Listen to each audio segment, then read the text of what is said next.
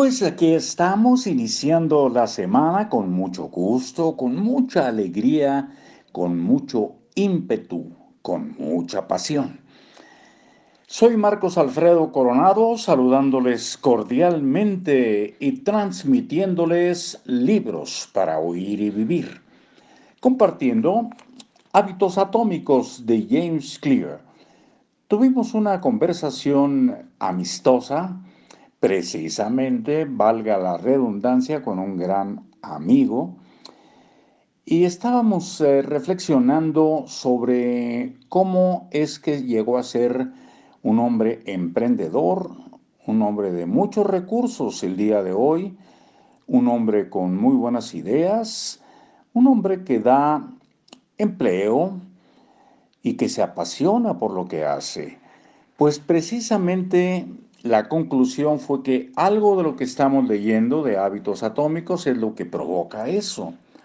Es decir, los hábitos pequeños son los que van haciendo las grandes empresas.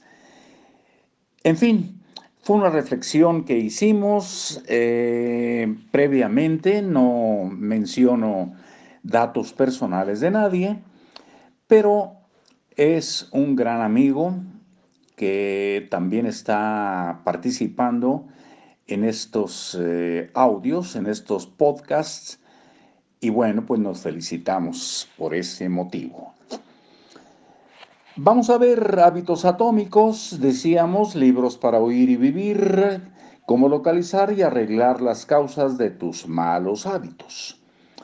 Al final del año 2012, estaba sentado en un viejo departamento localizado a unas cuantas cuadras de la calle más famosa de Estambul, Istiklal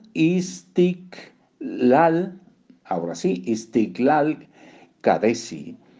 Estaba a la mitad de un viaje de 4 días por Turquía y mi guía Mike se relajaba sentado en un destartalado sillón a un par de metros de donde estaba yo. Mike no era un auténtico guía de turistas, solamente era un tipo que provenía de Maine, en los Estados Unidos de América, y que había estado viviendo en Turquía durante 5 años. Él había ofrecido mostrarme los alrededores mientras yo estaba en el país, y yo acepté su oferta. Durante la noche a la que me estoy refiriendo, me habían invitado a cenar junto con él y algunos de sus amigos turcos. Éramos 7 en total y yo era el único que nunca había fumado al menos una cajetilla de cigarros al día en algún momento. Le pregunté a uno de los turcos cómo había empezado a fumar. Amigos, me dijo, siempre empiezas con tus amigos.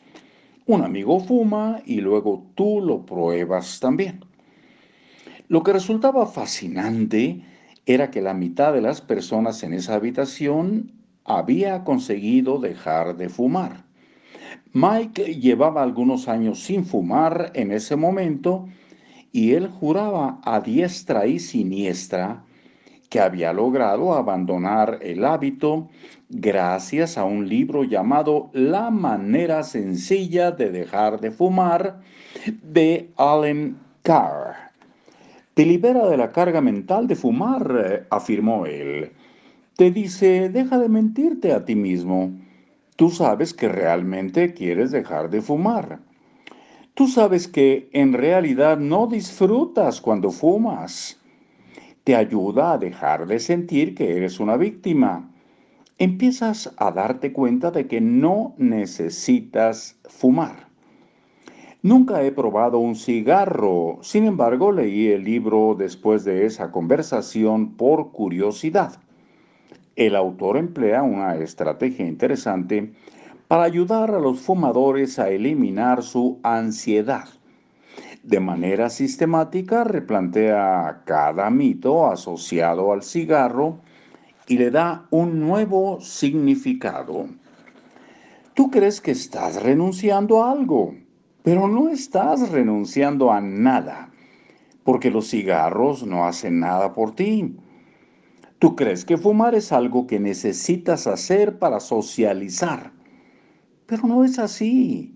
Tú puedes socializar sin fumar. Tú crees que fumar alivia el estrés, pero no es así. Fumar no calma tus nervios, al contrario, los destruye. Ahí nos quedamos por hoy y nos encontraremos muy pronto.